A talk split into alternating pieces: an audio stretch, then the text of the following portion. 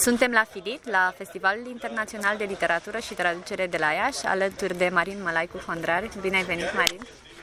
Bună ziua, mulțumesc pentru invitație.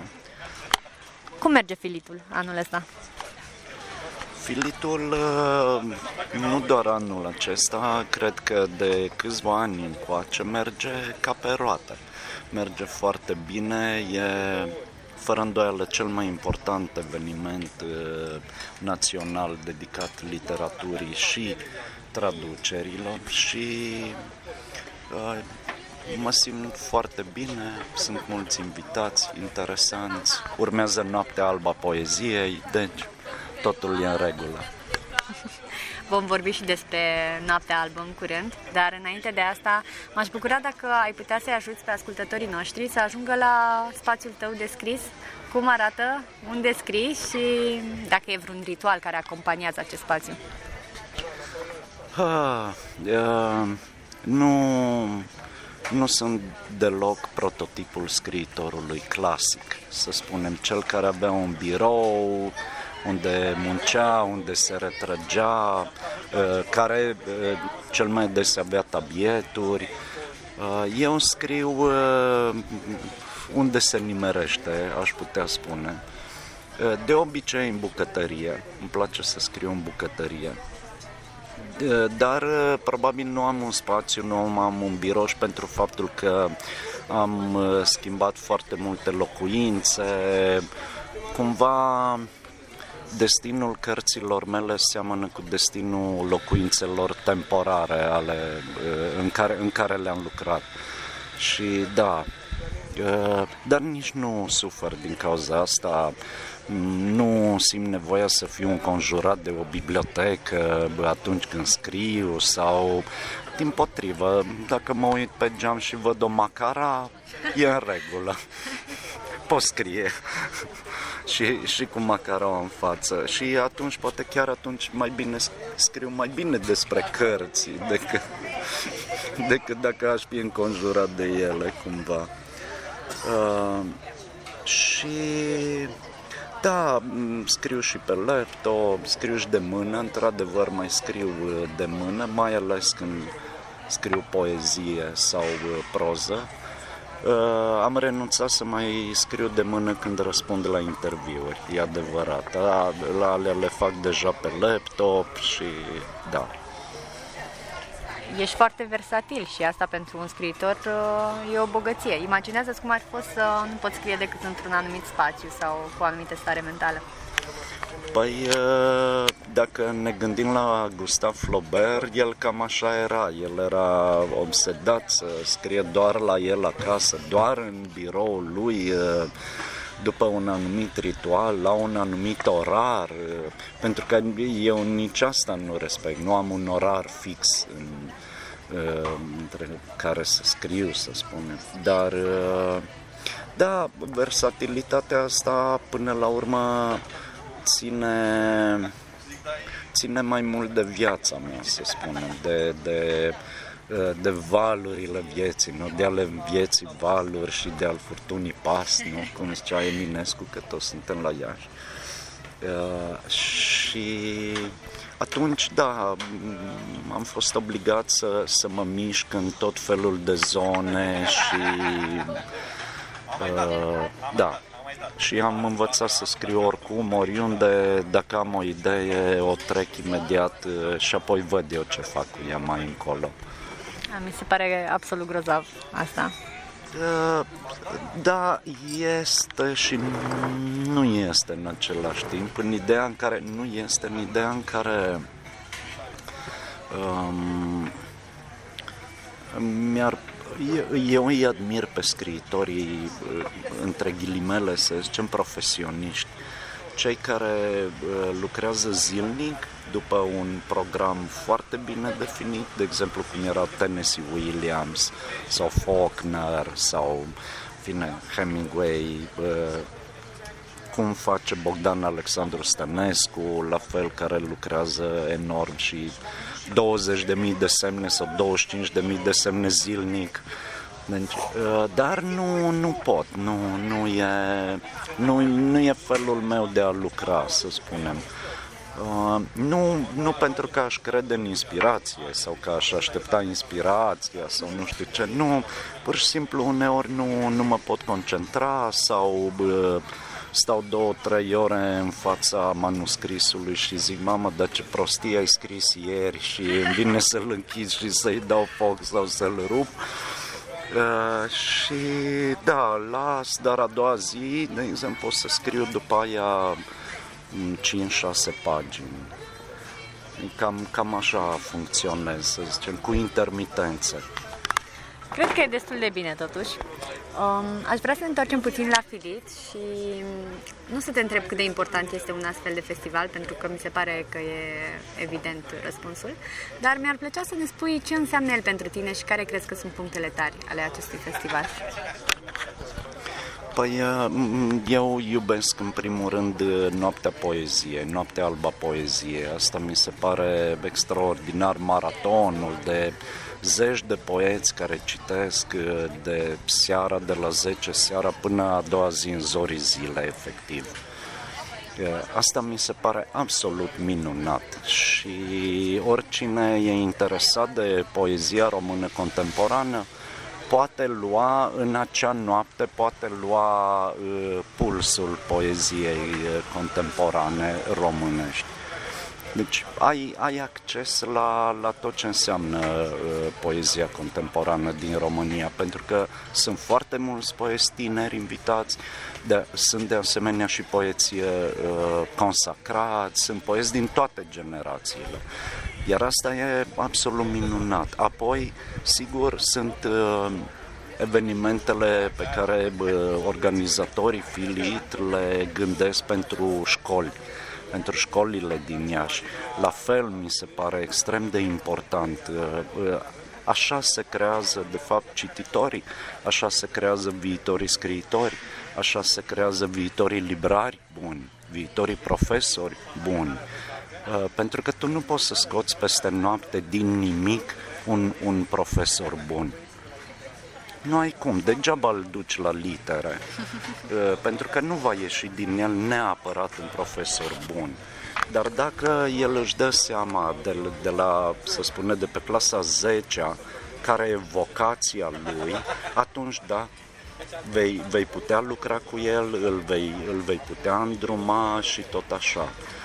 Uh, apoi, firește, mai e latura de traducere, Filit fiind un festival și pentru traducători.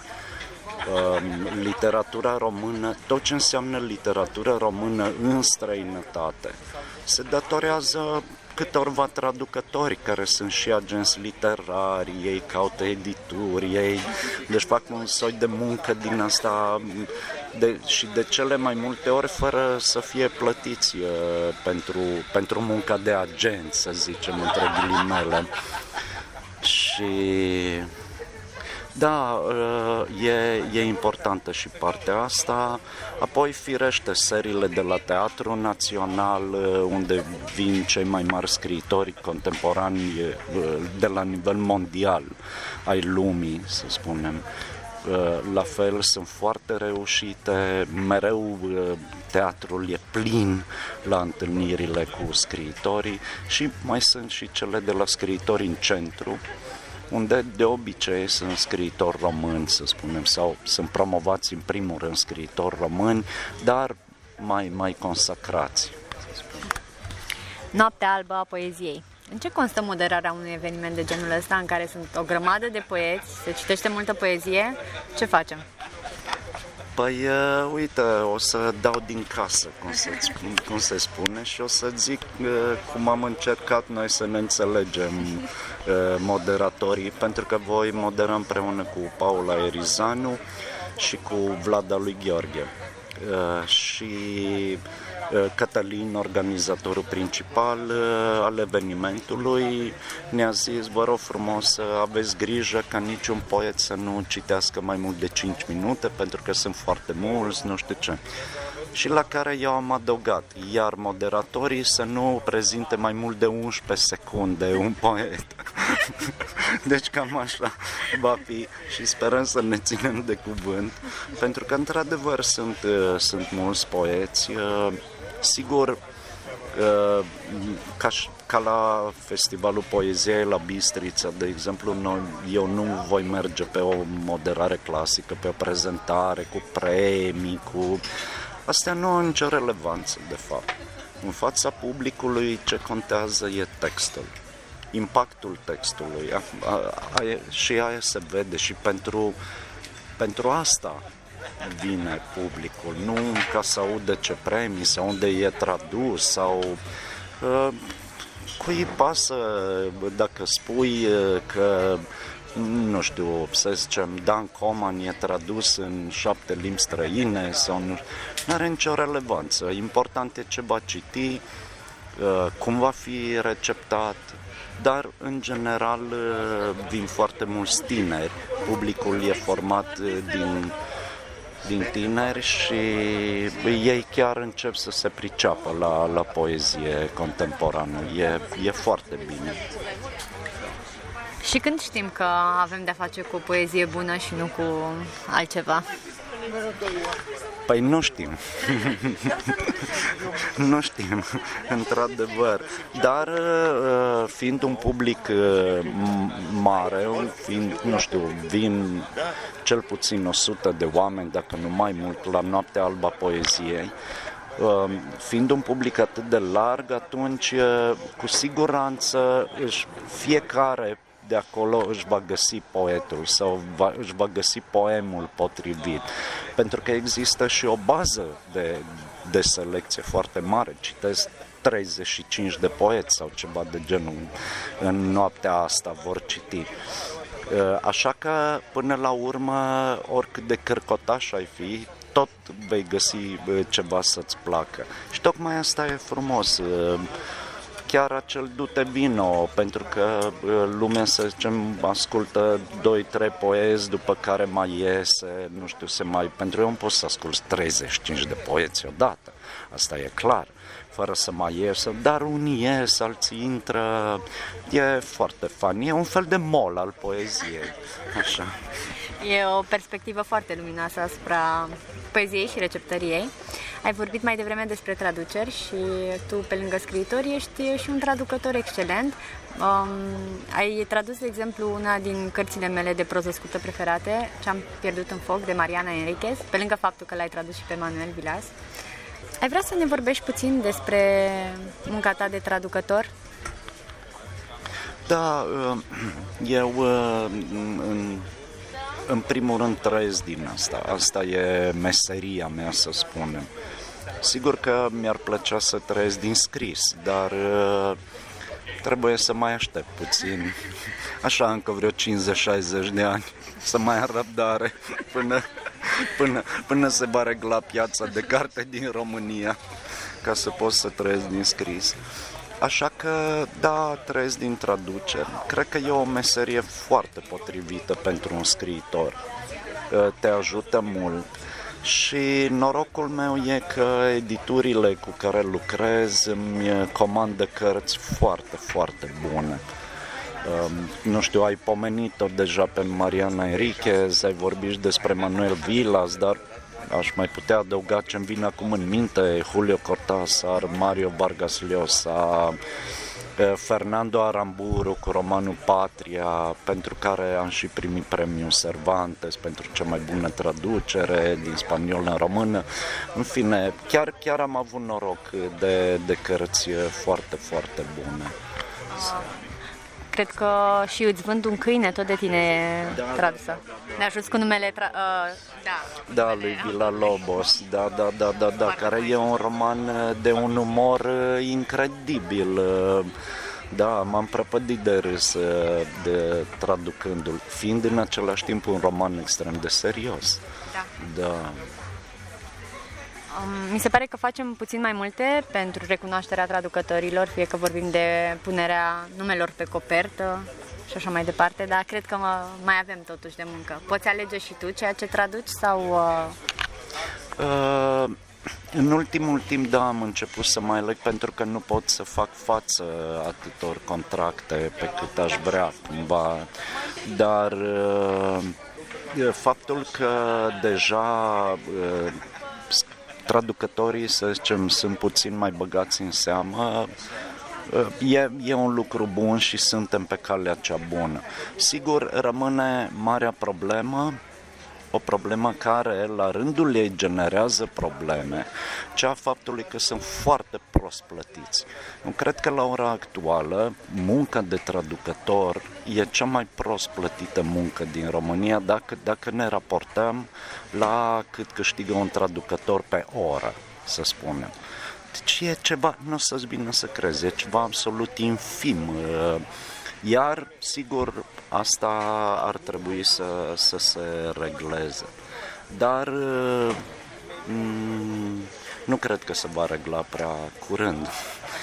Pentru că editorii îi dau înainte cu prețul ăsta, tot apar cărți, dar e păcat pentru că vorbim despre o piață de carte, nu piața de carte din România, unde poate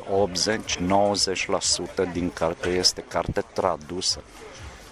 Deci ar trebui cumva avut mare, mare grijă la traducători. Dar asta e o altă discuție, sigur, nu țin doar de, de editori, da. E totuși o discuție importantă și mă bucur că ai vorbit așa deschis despre asta. Am vorbit adesea cu traducători aici la podcast sau în alte contexte și uh, mi-au spus uh, și, de, și cât de important este să cunoști contextul social, politic, cultural uh, al autorilor și al cărților, chiar dacă nu sunt politice cărțile într-un fel. Ce crezi despre asta? Da. Și implică și foarte multă muncă și asta. Uh, sigur, sigur că e, e așa. Pentru că, de fapt, munca de traducere e o muncă de rescriere, să spunem, a, a, a ceea ce traduci. Mi-a plăcut uh, Juan Gabriel Vasquez, columbianul, când la, ne-am întâlnit la Timișoara acum câțiva ani și uh, a luat ediția în limba română a unei cărți de-a lui, cred că era Forma Ruinelor, și a zis, niciun cuvânt din cartea asta nu mi-aparține. Adică, da, era cu, acolo erau cuvintele traducătorului, cumva, dar ca să, ca să poți într-adevăr să, să traduci bine, trebuie să ai măcar o idee a contextului în care e plasată acțiunea, să spunem, sau în fine să știi cât de cât. De exemplu, dacă traduci un englez, e bine să știi cât de cât mai știu eu, ce despre Anglia, dacă e plasată acțiunea în Anglia, deci în funcție de cum. Cumva e exact ca la scriitori, pentru că un scriitor se documentează mult mai mult decât lasă să transpară în cartea propriu-zis. Cumva asta face și traducătorul. Știi, exact așa, trebuie să te documentezi mult mai mult decât e strict necesar pentru cartea respectivă când uh, mă întâlnesc, e, partea mea preferată e când mă întâlnesc cu prozatori care sunt și poeți, pentru că am ocazia să uh, fac acest match proză versus poezie, cum facem. Și îi întreb adesea cum, cât de diferit uh, este să scrii poezie versus proză și de multe ori primesc un răspuns care se înscrie în aceste linii cumva. Uh, pentru poezie ai nevoie de o stare, iar la proză e mai mult de muncă. Ce crezi despre asta? Romanele tale sunt foarte poetice. Da, dar uh, nu, uh, cu siguranță la, la, la proză e altceva. Nu zice că neapărat e nevoie de mai multă muncă. E nevoie de muncă mai îndelungată. Dar ca să scrii un poem bun, la fel e nevoie de, de multă muncă. Și nu muncești doar în momentul în care îl scrii, ci te tot gândești la el, îi tot dai în cap, îți tot umblă versurile, tot încerci să-l bibilești, cum se spune, să, da, da, da, să, să ți-l uh, apropii tot mai mult. Dar, uh, într-adevăr, din, din punctul meu de vedere, deși uh, nu sunt de acord cu separarea foarte dură a, a genurilor proză-poezie, totuși sunt lucruri cu totul și cu totul diferite. Altfel se construiește un roman și altfel se construiește un poem. Deci chiar de aici plecăm, de la, de la cum construiești un poem, cum construiești un roman. Ceea ce poți să faci în poem, nu poți să faci în roman. Sau dacă faci, îl strici. Deci, cumva, chiar plecând de la, de la structură, de la formă, de la... Um, da. Cât de influențat te simți în scrisul tău de um, traducerile pe care le faci și cărțile de care te apropii prin traducere? Uh, nu, nu scriu atunci când traduc sau încerc să scriu cât mai puțin sau scriu doar dacă, de exemplu, am scris deja 70-80 de pagini dintr-un roman și atunci vocea e foarte clară, totul mi-e foarte clar în minte. Tocmai pentru a nu mă lăsa influențat de, de, de traduceri. Dar uh, până la un punct orice influență mi se pare benefică, până la un punct. Uh, pentru că, nu știu, nu văd nimic rău în a fi influențat de Cortázar sau de Roberto Bolaño sau de... Dar asta nu înseamnă că trebuie să calchiezi uh, autorii respectiv, cărțile autorilor respectiv, ci Tocmai, nu știu, dacă vrei, putem lua un exemplu așa, să zicem că ca un junior, nu, la fotbal, care e influențat de Zinedine Zidane. Dar asta nu înseamnă că el va juca exact ca Zinedine Zidane sau nu, dar va prelua de la el ceea ce îi se potrivește, își va îmbunătăți jocul, așa cum eu, traducând fraze de Mario Vargas Llosa, de exemplu, învăț cum să scriu că un personaj deschide o ușă. Deci dacă ești atent când traduci, poți învăța lucruri de genul ăsta, care par simple atunci când le citești, dar pentru care un autor muncește enorm. Pentru că fiecare personaj al fiecărui autor deschide altfel o ușă, se îmbracă altfel, își atârnă altfel haina în cuier, altfel duce cafeaua la, uh, uh, nu știu, la gură sau mai știu eu ce. Fiecare personaj uh, are e, e de neegalat și e unic. Și atunci asta încerc să fur eu, traducând de la autorii care îmi plac. Cum să îmi fac și eu propriile personaje să fie de neegalat și unice. Simt că am vorbit uh, și cu poetul Marin Mălai cu Hondrare aici, mi-a, mi-a plăcut foarte mult cum uh, ai spus lucrurile astea uh, și am iubit apropierea și lunetistul pe care le-am găsit într-adevăr și foarte poetice și m-am întrebat când le-am citit uh, cât uh, ți-a controlat mâna poezia atunci când le-ai uh, scris. Uh, eu nu mă feresc de poezie în, uh, în proză. Mă feresc ca dracu de, de un soi de uh, poeticitate excesivă sau de, de, de un soi de romantism de suet sau deci, de astea da, de astea uh, mă, mă feresc, dar în rest, uh, cred că poți fi, poți să creezi o atmosferă hai să-i zicem așa, poetică, fără nicio problemă dacă o ții sub control. Repet, fără să, fără să fii de o poeticitate excesivă. Cred că exact ca în viața noastră, exact așa e și în cărți. Un dram de poezie în viață nu strică. Uh, tu faci și ateliere de scriere creativă și eu acolo te-am întâlnit pentru prima oară în urmă cu câțiva ani și adevărul e că am mai vorbit despre tine la podcast, asta e liniștit că autorii zic numai de bine. De curând am vorbit cu Adriana Șteru, de exemplu, despre spații mici și mi-a vorbit despre cât de mult ai ajutat-o cu volumul ei de debut. Uh, cum sunt aceste ateliere, aceste cursuri uh, pentru tine? Cum se simte de cealaltă parte? Uh Mă bucur că unii dintre participanții la cursuri au izbutit, au reușit să publice. Uh, sigur că meritul meu nu e chiar atât de mare cum spun ei, pentru că ei mereu au, au ceva acolo. Trebuie, trebuie doar uh, să, să vezi și să știi uh, în ce direcție să-l încurajezi, în ce direcție să-l descurajezi, unde greșește, unde uh, și, și atunci, uh, da, mai ales, de exemplu, că ai pomenit-o pe Adriana Jderu, ea mi se pare o prozatoare fenomenală și cred că va face o carieră foarte, foarte importantă în, în, în literatura noastră și sper eu nu, nu numai. Uh, și mai sunt, uh, mai sunt uh, prozatori, prozatoare tineri foarte, foarte buni. În rest, sigur că așa cum îi spune și numele, nu? Scriere creativă, încerci să încerci să-ți dai seama de ce vin la atelierele ale unii oameni care de fapt n-au nicio treabă cu literatura, uh, încerc să înțelegi ce-i mână în lupta asta a lor.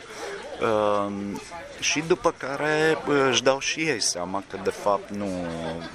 Mulți au așa o imagine mult deformată asupra scriitorului, a ce înseamnă scrisul, la ce... Și ei de obicei râd când eu de multe ori le spun, băi, e cea mai plictisitoare muncă, e una dintre cele mai nașpa, te pui la masă și stai acolo și nu știu ce, bă, nu ești cu prietenii, că na, vezi, doamne, scriu, în fine, ajunge așa un soi de uh, iz- izolat cumva în...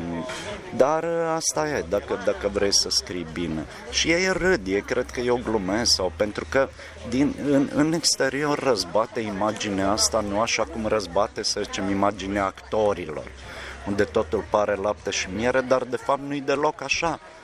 Știi că și la scriitor, wow, ce tare să fii Manuel Vilas, Emanuel Schmidt sau mai știu eu cine, umbli prin toată lumea la lecturi, la Uh, e foarte obositor să mergi la lecturi te consumă foarte mult întâlnirea cu publicul uh, și eu sunt uh, nu extrem, dar destul de refractar la, la lecturi, la, adică dacă am 3-4 lecturi pe an e suficient. Nu, Apoi iar imaginea cu cărțile, că ești găsit în librării, că vin oamenii și îți cer autograf, că nu știu ce. Da, dar asta e doar o mică parte a unei munci uh, imense. Poate că îi descurajează când află că de fapt trebuie să muncești, nu ai aceste momente de geniu în care ceva minunat se întâmplă. Tocmai, tocmai că în uh, momentele astea în care ești invitat sau în care e foarte frumos uh, sunt precedate de ani, de ani de muncă, de fapt. Și uh, oricât talent ai avea, nu, talentul singur nu rezolvă nimic fără muncă, așa cum nici munca fără talent deloc nu, nu prea... În, în, în literatură nu îți trebuie și un dram de talent, dar și foarte multă muncă. Da. Um, cred că Stephen King scria în cartea lui despre scris, deja foarte cunoscută, Misterul Regelui, despre cum oricine poate să scrie, dar nu oricine poate să scrie și bine oricât de mult s-ar strădui. Ce crezi despre asta? Oricine poate să scrie sau nu? Uh, da, fără îndoială, cu siguranță oricine poate să scrie, așa cum, nu, dacă, dacă ne gândim așa, oricine poate să picteze, oricine poate să, nu știu, cânte, ei, dar unii cântă de te zgârie pe urechi și alții cântă ca, nu știu, cântă foarte bine, nu? Um, totul ține de nivelul de scris uh, spre care aspiri pentru că un mm, jurnal, de exemplu, poate să scrie oricine, dar un jurnal de idei, de exemplu, un jurnal interesant sau așa, deja acolo se triază scriitorii. La fel, poți să scrii o poezie, nu? Dar una e să scrie o poezie și alta e să scrie o poezie care să spună ceva, să rămână, să comunice ceva la nivel universal. Da, e deja un alt pas. Um, da, totul de fapt ține de calitate. Nu, nu toți putem scrie la un nivel calitativ uh, satisfăcător, să zicem. Și nu e nimic ce putem face ca această situație să se remedieze? Nu. Scurt vedai. um, în fiecare an poezia se întâmplă la Bistrița, așa am auzit cel puțin. Ce planuri aveți pe viitor, Bistrița? Păi, sperăm să continuăm uh, festivalul. Anul viitor ar fi a 16-a ediție. Zilele astea la, la Filit și cu o săptămână în urmă la festivalul Poeți în Transilvania organizat de Radu Vancu am făcut și pe scouterii eu, Dan Coman și Florin Partene și ne orientăm spre ce poeți am vrea și noi să mai chemăm. Deja începem ușor, ușor să facem lista pentru invitații de anul viitor și uh, așa că uh, sperăm să, să fie bine. Mai e până atunci, dar uh, începem deja să muncim la, la festival. Eu sunt sigură că o să iasă foarte bine, dar am o întrebare mult mai presantă pentru tine și vreau să ne spui dacă știi când o poezie e gata sau cum știi că o poezie e gata și nu mai are nevoie de absolut nimic. Uh, mereu intervine un moment în care îmi spun ok, uh, l-ai scris, poemul e în regulă. După care îl las o zi, două, trei, întotdeauna îl uh, citesc cu voce tare. Și asta, uite, aș vrea să le sugerez uh, tuturor ascultătorilor tăi, celor care te urmăresc care sunt scriitori sau vor să devină să, să facă asta și cu proza, nu doar cu poezia. Cititul cu voce tare îți dă seama dacă fraza e cu adevărat bine scrisă, dacă are ritm, dacă are muzicalitate, dacă toate astea contează enorm. Ei, și dacă după ce îl citesc și cu voce tare poemul, așa, sunt în continuare mulțumit de el, uh, da, mă gândesc să-l public sau uh, mă gândesc să-l pun într-o carte. Dar cam astea, cam ăștia sunt pașii. În rest, nu, nu există, mm, cel puțin eu nu am o chestie foarte, foarte clară. Ceva îți spune la un moment dat, ok, gata, ai spus ce aveai de spus, oprește-te. Poemul e rotund, are rotunjime cumva, asta e că uh, și poemul e ca o povestire, trebuie să știi cum să-l începi, trebuie să ai un punct culminant în poem și care să nu corespundă cu finalul poemului, dar să fie cât mai apropiat de poem de final, scuze. Deci punctul culminant al poemului cumva trebuie să fie mai apropiat de final decât de începutul poemului. Deci îl încep, construiești puțin, nu știu ce, punctul culminant, culminant al poemului și apoi finalul. Cumva eu cred în asta, să fie rotund, să... O lecție foarte importantă pentru poezii care ne ascultă, sunt sigură că și-au luat notițe și dacă tot sunt cu creionul în mână, m-aș bucura dacă le-ai recomandat și un jurnal foarte bun, că ai vorbit mai devreme despre jurnal. A, eu sunt un împătimit al jurnalelor. De exemplu, vă recomand din inimă, le recomand din inimă jurnalul lui Gombrowicz, al lui Vitold Gombrowicz, apoi jurnalul Virginia Woolf, obligatoriu jurnalul lui Franz Kafka, care e, nu știu, multă lume îl consideră cea mai importantă opera lui Kafka. De fapt, e atât de bun jurnalul ăla încât, uh, da, da, și chiar poate fi considerat uh, așa.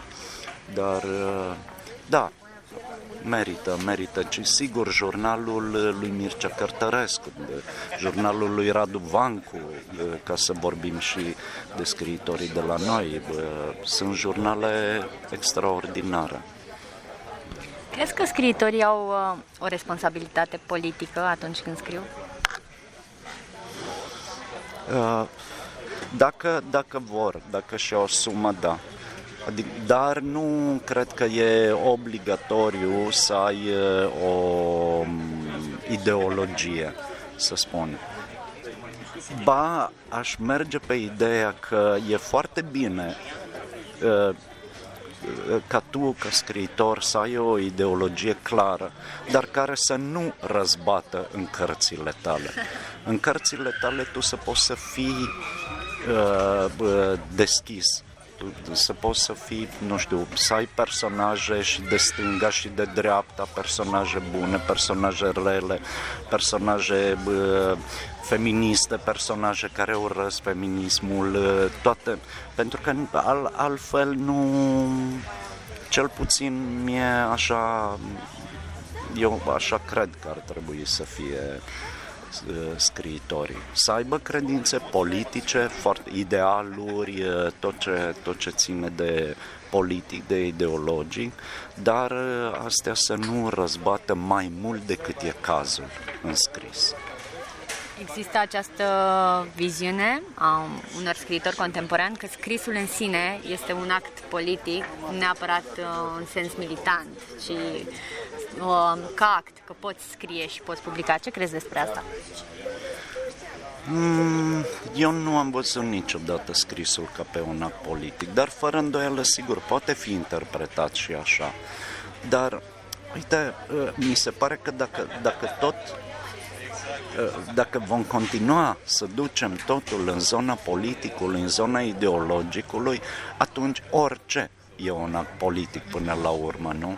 Dacă fabric perne de scaun sau dopuri de sticle de vin, e un act politic, nu? Adică dacă, dacă împingem atât de mult asta că orice actul scrisului în sine e un act politic, atunci mm, se poate, nu, putem spune despre orice, că e, e un act politic.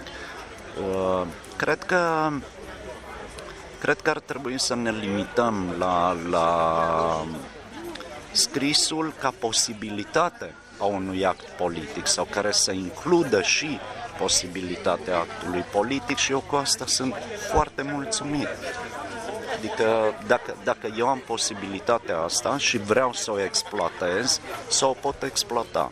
Dar nu vreau să fiu considerat din start ca fiind un act politic, scrisul, cumva. Am înțeles. Ai argumentat prin analogie foarte frumos. Uh, mi-a plăcut perspectiva ta. Uh, trăim aceste vremuri foarte uh, tulburătoare de război. Cum merge scrisul în această perioadă? Da, într-adevăr trăim în niște vremuri la care cred că acum 4-5 ani nici nu ne gândeam. Vremuri care au venit și după pandemie, cumva toată lumea e puțin mai dezechilibrată decât ar, fi treb- ar trebui să fie, să spunem. Și uh, scrisul uh, nu vreau să sune cinic, dar uh, în povestea Radu Vancu că a vorbit cu o poetă din Ucraina, uh, poetă care spunea că există o, un apetit crescut, incredibil cât de mult a crescut apetitul pentru citit în Ucraina de la începutul războiului. Soldații pe front cer cărți, E inimaginabil, de fapt, ce, ce se poate întâmpla. Pentru că asta, uite, înainte de a fi un act politic, scrisul e o poveste. De asta avem noi nevoie. Oricât ne-am ascunde noi, oricât ne-am gândit la nou roman francez sau mai știu eu ce, hai să facem limbaj doar. Nu. Scrisul, în primul rând, e poveste. Iar noi, oamenii, de asta avem nevoie, de povești. Că le îmbrăcăm în diferite forme e altceva, că le structurăm fiecare după mintea și puterile lui e altceva. Dar avem nevoie de povești. Și atunci, în vremurile astea, uh, culmea, poveștile înfloresc. Cred că e un mod minunat de a încheia acest podcast. Îți mulțumesc mult. Mi-ar plăcea dacă ai vrea să le transmiți ceva cititorilor tăi din Iași. Recunosc că eu de-abia aștept să mai scriu un roman. Sper că lucrezi la el chiar acum. Nu chiar în secunda asta, dar diseară când te duci în cameră, de exemplu. ce, ce ai vrea să le spui cititorilor tăi de la Iași? Um, să să citească, să caute povești, pentru că uh, fără povești, fără poveștile altora, uh, nu te poți uh, dezvolta. Viața ta e tristă, fără poveștile altora. Poveștile personale doar nu ajung.